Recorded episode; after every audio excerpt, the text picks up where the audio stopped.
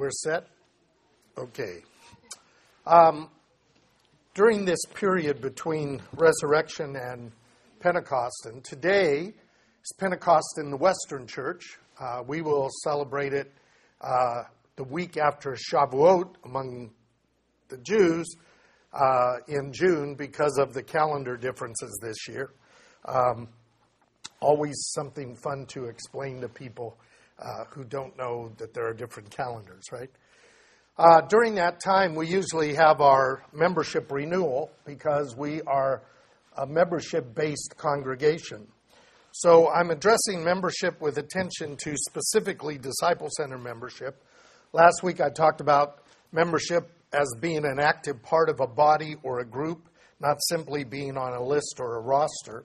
And I also talked about the types of memberships that the Bible talks about. Uh, one is peoplehood, uh, being the people of God. For Israel, it's the result of them being the chosen people. And what we call the church uh, as a calling of people from the nations, that is, Gentiles, as a people for God's name. Now, ultimately, God's plan is to put those together, um, and uh, we, we should be living in uh, that process and in that anticipation at this time. And the way we do that is through our membership in the body of Messiah or the body of Christ. Those who trust in the Messiah and follow him are joined into one body, given one spirit, and brought together as two groups into one, uh, as members of him and of members of one another. That, that really is an important notion. I've talked about this before, but when you take the bread of the communion or, or the, uh, the, the challah, that bread connects to other bread, and we are that bread. We are that body, and the connection is that you're not an isolated loaf of bread. You're not a little individual body of Christ. When the Bible talks about the Spirit of God being in you, it's using the word plural you not me, us. And so the idea is that we are brought together as a temple of the Lord, as the body of Christ. We are his hands and his feet and his eyes. We are the manifestation of him on earth, and that is Jew and Gentile, male and female, bond and free, all having equal access by one Spirit to God in that context. So not only are we part of the people of God, because as you know, not every Jewish person believes and not every so called Christian believes, those who are believers and followers are part of this body of Messiah uh, that is an important part of biblical teaching. Then local gatherings of believers in synagogues and local churches, as they've been called, are practical mutual gatherings of households for worship, instruction, fellowship, and judgment. In that sense, reconciliation or explanation of how we should do something. This status is also given, in our case, to dedicated children and to unbelieving spouses within a membership household. Talked about that last week a, a little bit. Talk about it more uh, down the road.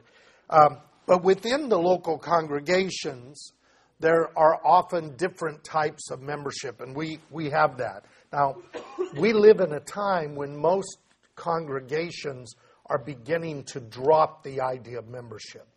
In most cases, particularly among some of the mega churches, they are not churches, they are not congregations, they are parachurch organizations. They function as organized, incorporated ministries that have kind of a client base or a, uh, uh, a, a consumer base in the people, and the organization is run by the hired people and by a board that is usually selected uh, by those who are running the ministry. And, and so, in a real sense, that's not a congregation in any sense of a historic synagogue or a historic church. Uh, it's a new phenomenon that we have that that has that's part of the American idea of efficiency and, and control. But in a congregation that really sees itself as a synagogue or a local body of uh, households that are gathered together for these purposes that the scripture tells us, there are membership differences, and those are in part um, a result of living in this culture and in part a result of struggling with uh, the situation that we live not in small local communities, but we live in areas where uh, many people have traveled longer than a person would do in a week to get here this morning, right? Uh, when, when you had to walk. So we have a very different dynamic. So there are three membership types that I talked about last week. The first one is congregational membership.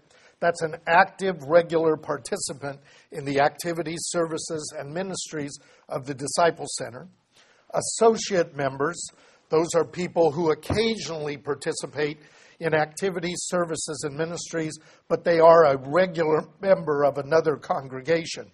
Usually, these people are former Disciple Center members who have relocated, or they're extended family members of Disciple Center uh, members who uh, come regularly to participate with us. There is another one that is only given to us because of Caesar, if you will, because of the government, and that's corporate membership or legal membership. Congregational member who is an elder of this congregation or a corporate officer elected by this congregation or who has volunteered to take on a fiduciary responsibility for the legal corporation that this congregation owns um, for the purpose of dealing with the government is a corporate member. And, and a person can be uh, a corporate member, but if they hold certain positions in the congregation, they have to be for the purposes of the congregation controlling the corporation and not the corporation controlling the congregation. We'll talk about that down the road. Today I want to talk about the criteria for membership, and I have done this in the past theologically.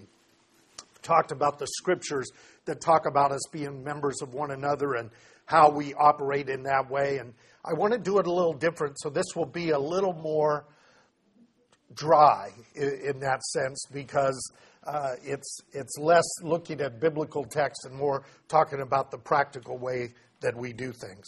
So, a congregational member of the Disciple Center is somebody who has requested membership. They have spent some time with us. The congregation believes that they fit with us and uh, the congregation then, if they meet the basic requirements, uh, votes them in, not in the corporate sense, but in the congregational sense. We welcome them into the congregation. There are two things that a person uh, needs to meet in order to uh, have the criteria for entrance into congregational membership. The first one is a profession of faith in Jesus as Lord evidenced by baptism. Now, that opens the whole door to what baptism is. I want to talk about it briefly. The second one is an annual commitment to be in covenant with the congregational membership of the DC. And I want to talk about that one uh, today as well. So I'm going to start with baptism, not go into it as much detail as I could. I could do a whole series on that. Uh, but I want to talk more about the covenantal relationship that we have with each other. In Matthew chapter 28, verses 19 and 20, a passage you're very familiar with, Jesus tells his disciples that where they go, or as they go, that they are to make disciples of all the nations, baptizing them in the name of the Father and of the Son and of the Holy Spirit, teaching them to observe all that Jesus has commanded them. And he said, I am with you even to the end of the age. Now, this Great Commission that we talk about that is given to Israel, given to the disciples of Jesus, for the purpose of making disciples, I think initially of their fellow Jews in diaspora. But as we see through the mystery of the gospel, this opens the door for Gentiles to be called uh, unto God, and baptism becomes part of that issue. So, baptism is the initiation ritual of discipleship. It involves a confession of Jesus as Lord and a belief that God raised Jesus from the dead. And this confession is made not only in the ritual of saying it, but in the ritual of engaging in a behavior of baptism. A baptism is a biblical ritual that goes back to the Mosaic Law. In the Mosaic Law, there were times when people had sinned and they were told to bathe and put on new clothes, and then at sundown they would be clean. That was, in effect, a baptism, an immersion in water. And then it was also common for women uh, at the end of their uh, menstrual cycle to go to a mikveh and to immerse themselves, and they were said to go from death unto life. And there, that also was the idea of baptism. Items also from time to time would be immersed uh, in baptism, and the general meaning of all of these was going from a state of commonness or uncleanness to a state of holiness and cleanness. That's what that was about. And that involved the unholiness and the commonness of being in sin and needing to then move from that status in repentance uh, into uh, an appropriate relationship to God. It is that baptism that John the Baptist begins to do. John says the Messiah is coming, the preparation for the kingdom is there. You are not living kingdom oriented, you are living worldly oriented.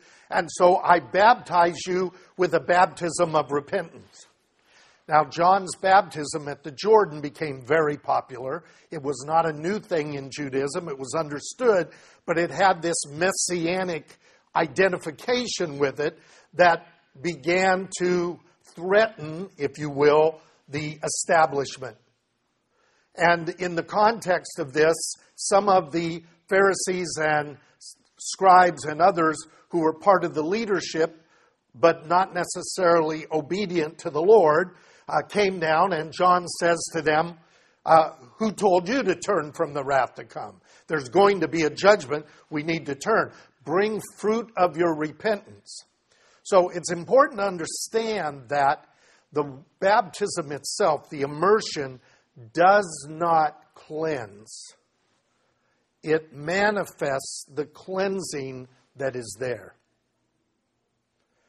Once the heart has changed, once the cleansing is there, the baptism is the ritual that brings it into psychological reality for the individual, and it also manifests it to those who know that this ritual has been done. That's really important. The danger of believing that baptism, just putting water on somebody, cleanses them, is part of the problem that happened when Jesus' disciples were not washing their hands before they ate. And they said, The Pharisees wash their hands before they eat, and your disciples don't. What's, what's going on? And Jesus said, Don't you understand? It's, it's not from outside that defilement comes. We don't become unclean because of something outside. We become unclean spiritually because of the things in our heart.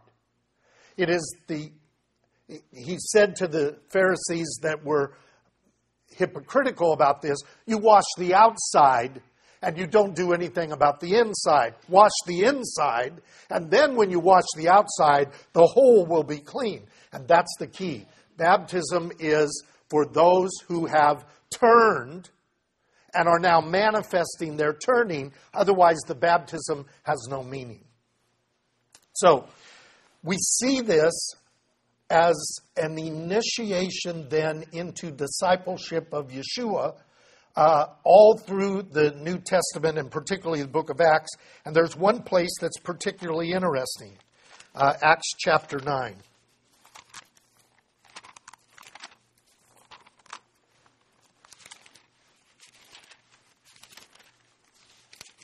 In Acts chapter 9, verse 10, this is the passage where Paul has been uh, struck by the Lord and, and blinded, and um, then God is going to tell someone uh, named Ananias to uh, come in and uh, go to Paul. So it says, There was a disciple of at Damascus named Ananias, and the Lord said to him in a vision, Ananias, and he said, Here I am, Lord. And the Lord said to him, Get up and go to the street called Straight, Straight Street. Now, why is it called Straight Street? A lot of streets aren't straight in the Middle East, and this one was, right?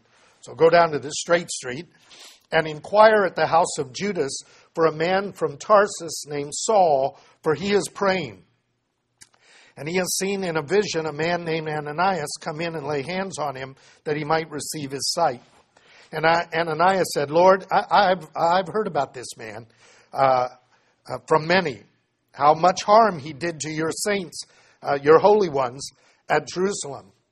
Notice the holy state. These people are holy. This guy's not very holy. Uh, and here he has authority from the chief priest to bind all who call on your name. But the Lord said to him, Go, for he is a chosen instrument of mine to bear my name before the Gentiles and kings and the sons of Israel. And I will show him how much he must suffer for my name's sake. So Ananias departed and entered the house, and after laying his hands on him, said, Brother Saul, the Lord Jesus, who appeared to you on the road by which you were coming, has sent me that you may regain your sight and be filled with the Holy Spirit. Now, you can't be filled with the Holy Spirit without becoming holy, right? And immediately there fell from his eyes something like scales, and he regained his sight, and he got up and was baptized. Now, Paul didn't get baptized to become clean. He had repented, he had become clean, and now his baptism was a manifestation of that. And so that is an important part of this. The Bible knows nothing of an unbaptized disciple. And therefore, baptism is one of our requirements in membership. Uh, baptism has become a divisive issue among Christians uh, because of its use for other purposes. And part of that is because baptisms have multiple purposes. The initial baptism that Paul went through there was not John's baptism. The Bible is very clear that those who were baptized in John's baptism and then came to knowledge of Jesus were baptized again because there was a different meaning to that baptism. Uh, and that baptism was the initiation into discipleship, whereas John's baptism was a preparation to wait for the Lord. So there are different meanings to different baptisms, and when people argue that our baptism, this is the meaning and no other baptism is valid, we, that's when we run into battles in, in the congregations and in the churches. Very early in the uh, history of the church, Christians began to baptize their infants. They did this to identify a ritual of children coming into the community in the same way that circumcision did it for the boys of uh, Judaism. Now, the girls didn't have that. They should have gotten some idea with that. What was common to the boys and the girls in uh, Judaism was dedication not circumcision. And so, dedication of an infant is really the entrance of them being brought into the community of the faith, awaiting the time when they will make their own profession of faith, and that's how we practice it. We do not reject somebody's infant baptism, but we see it as a dedicatory baptism and not as a baptism to initiate uh, being a disciple, an adult disciple. And that's why in our congregation, children are dedicated and then they, they go through baptism during their confirmation as they become an adult. Uh, so there are people who have even rebaptized themselves when they have been in rebellion against the Lord for a period of time, kind of a recommitment baptism. I think these things are useful but we have to be careful that they're not all sanctioned in Scripture. Okay?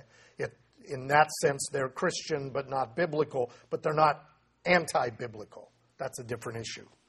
So, baptism is one of those issues that we need to be aware of. Uh, as you know, in our congregation, uh, people are not members, uh, with the exception of dedicated children or spouses uh, members of the congregation, treated as members of the congregation, unless they're baptized as a profession of faith. Now, the other thing, and this is the one that is more important, we don't make you get baptized all the time, right? Uh, but we do go through this annual uh, recommitment at, at Pentecost. Judaism and Christianity are covenantal religions. They understand the relationship with God to be a covenant. We understand our marriages to be a covenant. And we understand our connection to each other in the congregation to be part of a covenant. In fact, in Baptist thinking, uh, a congregation is defined as a group of baptized believers united by covenant. And so it's very explicit in terms of Baptist theology. Some of the other denominations include that, but aren't quite as explicit about that in that, in that way. So, what is a covenant? Well, first of all, let's take a look at Hebrews chapter 10.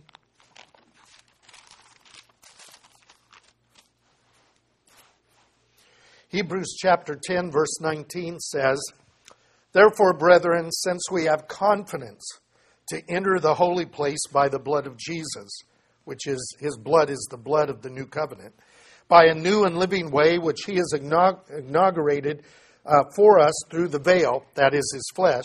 And since we have a great high priest over the house of God, let us draw near with a sincere heart, in full assurance of faith, having our hearts sprinkled clean from an evil conscience. That's our hearts sprinkled in the sense of the blood sprinkling that was done in the uh, Mosaic covenant, and our bodies washed with pure water. There's that being prepared to be holy and go with the Lord. Let us hold fast the confession of our hope without wavering, for the one who promised is faithful. And we are to consider how to stimulate one another to love and good deeds not forsaking our own assembling together, as the habit of some is, but encouraging one another, and all the more as you see the day drawing near, the day of the return of the Lord, the, the ultimate fulfillment of the, of the Day of Atonement. Now, it's very hard to read these verses without understanding that we have to do this together, that this is a communal, covenantal notion that we uh, belong to each other. So, how does that operate? Well, a covenant is an agreement between persons that bind them to each other in relationship to that agreement. Certainly, that's true of a, of a marriage, that's true of, uh, of other things. Now, it's more than a contract, and it's more than a pledge or a promise. It is, in fact, a sacred vow, and it is a trust between the people made with God or made before God uh, which brings judgment upon the one who violates it. I change my mind is not a good thing to say in a covenantal agreement. That judgment may be temporal or it may be eternal based on the context of the covenant. So, what exactly is our covenant as the disciple center that we agree to do, in a sense, uh, each year? What are we committing to? Now, why do we do it every year? We do it every year because one of the problems of uh, human beings is that we forget what we're committed to. Uh, you know, and so the renewal is a reminder. This is one of the reasons why, in the in in the more liturgical churches, you will see in the laver or a small little uh, basin uh, water that is used as a person comes into the sanctuary, and they may put a, um, the sign of the cross uh, on their forehead, reminding them of their baptism. They're not being baptized again. They're reminding themselves that I am baptized and I belong to this covenantal group. And so it's these reminders that we do. And so we annually remind ourselves that we are committed to each other. Now, the other thing is, as time goes on, some of us may move away, and our commitment to the congregation can't be fulfilled in that context. And so it gives us a way to uh, end that covenant and make the covenant meaningful instead of what happens in a lot of places where people are members of churches that they haven't been in in years. They may be members of multiple churches uh, because they, their memberships are never dropped, which means that the membership has no real meaning. We're trying to give this being part of one another real meaning. So, what is it that we are co- covenanting to? First of all, to participate together in this congregation. That means that we come to the services. Now, it doesn't mean that you come and sit here. It means that you come and participate. When we pray, you pray. When we read, you read. That you read on occasion. That you open the ark. That you ring the bell. That you sound the shofar. That you give testimony. That you are actively involved in communal life when we are gathered together as a, as a holy community. It also means that you, in, you involve yourselves in the holy day observances. That may be together with us, or it may be in our homes, as many of us uh, have done that, and the life cycle rituals that are done in our homes and in the sanctuaries, the dedication of children, and those kind of things. And uh, if you didn't notice, you might want to look on Facebook. Uh, Trevor's put something up there about some of those rituals to get you thinking about some things. Uh, there may be a test right? so you want to you want to you want to think about those things, right? Uh, secondly, uh, we are covenanted to view the sacred scriptures as the foundation of all that we believe and all that we do. There's a reason we pull out the Torah and the Gospels. As Isaiah says, the law will go forth from Jerusalem and the word of the Lord from Zion. That, that's what's happened, and we are tied to that. We are tied to the understanding that this is a revelation from God. Now, we have Bibles. The danger of having Bibles is they just become comfortable.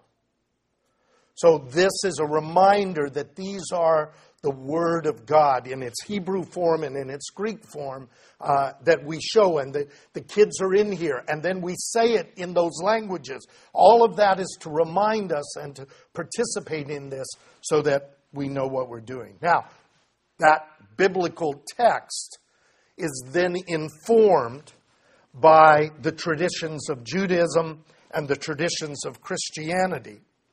And drawing from both of those great traditions and some of their sub traditions, we draw together our understanding as a congregation of how we ought to function in our liturgy and in our lifestyle and in all of that. Uh, and that then becomes normalized and expressed in the disciple center.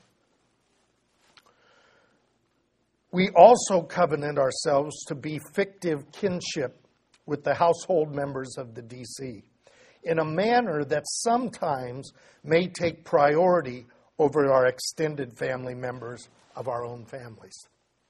That's not easy. But we are fathers and mothers and brothers and sisters and sons and daughters of the household of God in a local community. And while we have believers in our extended family, and we certainly have a close relationship with them, there is something just like our household becomes unique, the congregation becomes unique in some of these priorities. And that's, that's, a, that's something that requires that we see ourselves that way, but that's also why when somebody's in need in the congregation, we try to be there uh, for that purpose, just like we would for any family member.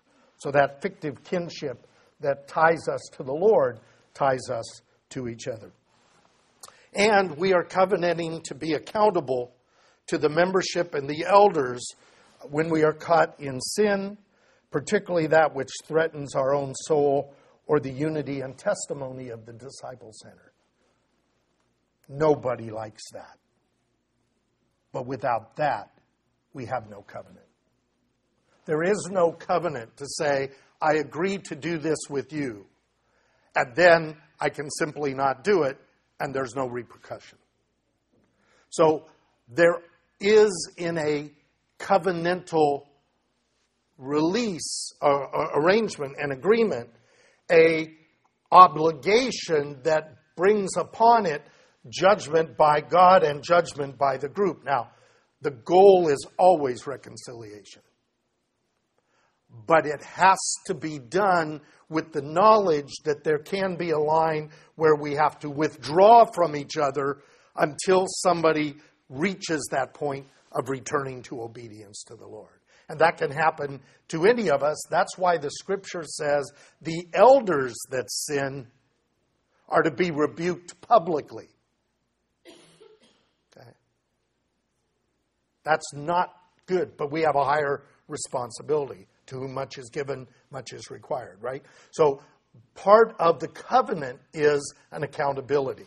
And a church that has no membership or doesn't deal with its membership, uh, there's no accountability. And we all know the stories of things that are going on in congregations around us. So, uh, those are the essence of what the covenant is about for us. Now, what about associate congregational membership? The basic criteria for that is that they have a profession of faith by baptism, that they are actively members in another congregation. One of the dangers is somebody claiming that they're an associate member of the Disciple Center, where we don't have any accountability with them, and they have no congregation to which they can be held accountable and which they are following the, the agreements of theirs. So, what we want is people who are part of the body functioning in a local congregation but want to associate with us on occasion, then they, that would be appropriate in that, in that sense. Their occasional participation is again in our services, our holy days, our life cycle rituals in that context. And we believe that by them becoming an associate member, they are supportive of our covenantal requirements. Um, not coming in to disrupt that, but but believe that those are important for us to follow. Uh, in most cases, again, these are uh, family members of yours that come regularly and want to be a part in that sense, though they don't have to. They can just come with you, right? But if they think they want to come sometimes on their own, when you might not be here, it would be nice to have them do that. And former members, because I want people to feel like they're always a part of us, just like you're always a part of your family, even when you get married and go elsewhere, right? So, what about corporate membership? The requirement of corporate membership, which is a legal membership and only has there's the, there's there's God doesn't care about legal membership. God doesn't care about corporate membership. For the most part, we should see this as just something that has to be done to render to Caesar. In many churches, corporate membership becomes the big deal and it creates all kinds of political stress and strife among members because they think that if they have a position, they have authority. And then you have problems. We don't have that. Because we have to sign contracts for this thing, because we have to have some kind of agreement with the bank to take our money, those things require that we have a legal entity called the Disciple Center, Inc., and that purpose is just to deal with financial and legal matters on behalf of the congregation. To be a corporate member, you have to be an active congregational member. If you fit into one of these statuses, uh, you become a corporate member. If you are an elder of the congregation, you must be a, a, a, corporate member. If you are an elected officer of the corporation, then you have to be a, uh, a legal member. And if you have a status as a corporate member who has been elected by the congregation to be a corporate member, because some people want to do that, and take fiduciary responsibility for the congregation. The congregation can give you that status. That group only meets when we have to meet for some legal reason. Uh, and for the most part, they do what we tell them, so they don't have any power. But we do have that, and it's important that you understand how that works. Down the road, it is that membership that will be the front line in the event that there is some kind of governmental pushback or persecution on the congregation because they, they will be the conduit by which that would happen. So that's an important thing to keep in mind. So, corporate membership involves a fiduciary responsibility for the corporation with the state of California and with the United States federal government because the corporation operates through its officers and members at the pleasure and under the direction of the congregation. So, the reason for this is to begin to get us to clean up our act a little bit because uh, there are things happening at governmental levels on public institutions uh, that are at the least troubling. We had one this week that many of you know about that's affecting schools and other areas. And the question is what will have to be done by other quasi public entities. Now, we're a little bit protected because we are a private corporation, a private entity. We don't have private we don't have public services, and that will give us a little cushion, but it won't be a complete it's not a moat with alligators. It's just a, a wall that says members only kind of thing. Okay? So we'll see where that goes down the road. So, next time I uh, talk about this, I want to talk about the responsibilities of the membership and the expectations we have in the process of development of discipleship and membership. But I think that's enough for now because I'm already bored with it. You've got to be terribly bored with it. So, let's pray.